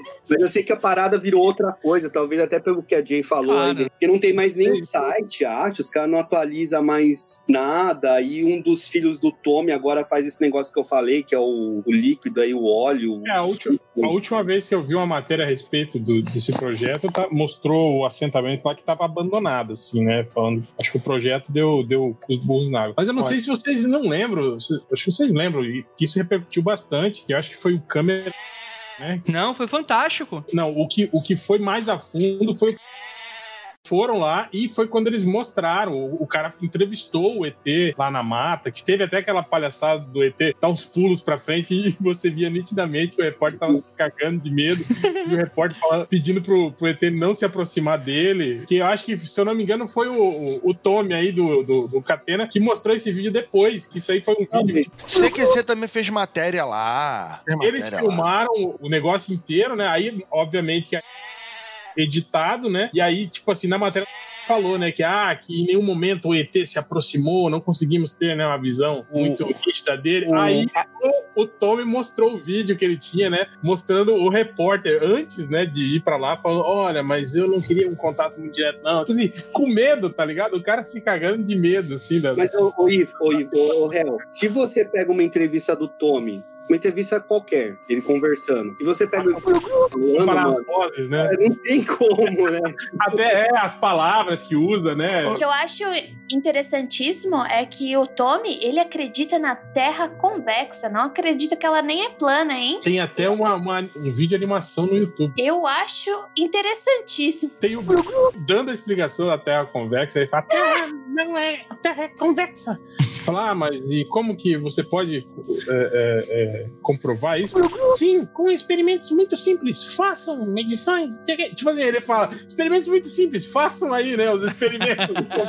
Dos truques que eu vi aí de entortar colher, mexer, um que eu ficava muito bolado era o de de estourar o prato. Esse eu queria saber como fazia. Você colocava um prato na mesa, passava a mão em cima, mas não no prato, uma distância assim de uns 3 centímetros e o prato estourava. Esse eu achava maneiro. É, é, ele tem um efeito assim, falando não tem graça, mas assim, vivo ali, mano, porra, com todo aquele mão na, na, na, mão na cabeça, sabe? Tipo o professor Xavier. Era maneiro. Esse era maneiro. Você quer saber como é que ele fazia, Catena? Eu não, eu não, faço, não, queria saber mesmo. Como que é? Cara, é só, é só transar com, com o Tommy, mano. Que aí ele te passa esse poder aí. Da colher eu consegui fazer um tempo depois. Tempo depois, igual vi no YouTube e, e simulei. Caraca, meu irmão, meu irmão, vou ficar. Eu vou, eu vou pegar uma janta e como depois que eu não vou poder dormir logo depois que eu comer, eu vou ficar vendo uns, uns vídeos aqui do, do, do dessa parada desse projeto para relembrar. Gente, vamos encerrar? o, o, o Catena, você tem algum jabá pra fazer? Escutam, às vezes eu tô lá no Melhores do Mundo, às vezes. Nossa, a vida de pai é difícil, aí tá difícil de gravar, mas ouçam o Melhores do Mundo. Obrigado pelo convite novo. Desculpa aí ter te enrolado por, sei lá, dois anos, eu acho. Relaxa, mano. Mas o jabá é Twitter, Instagram, tudo Fábio Catena, melhores do mundo.net, ArgCast, que eu não participo, mas eu gosto, então ouçam.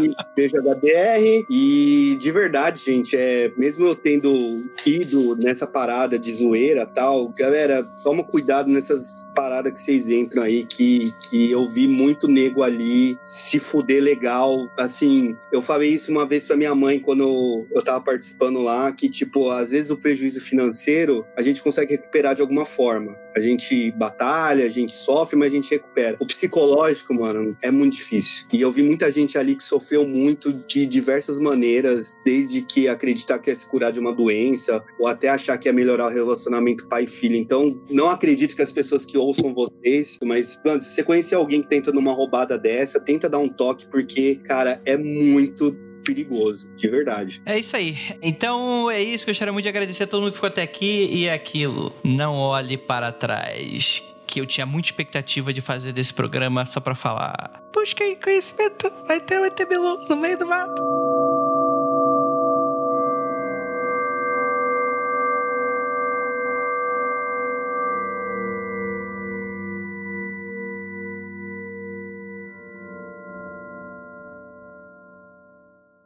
mundofreak.com.br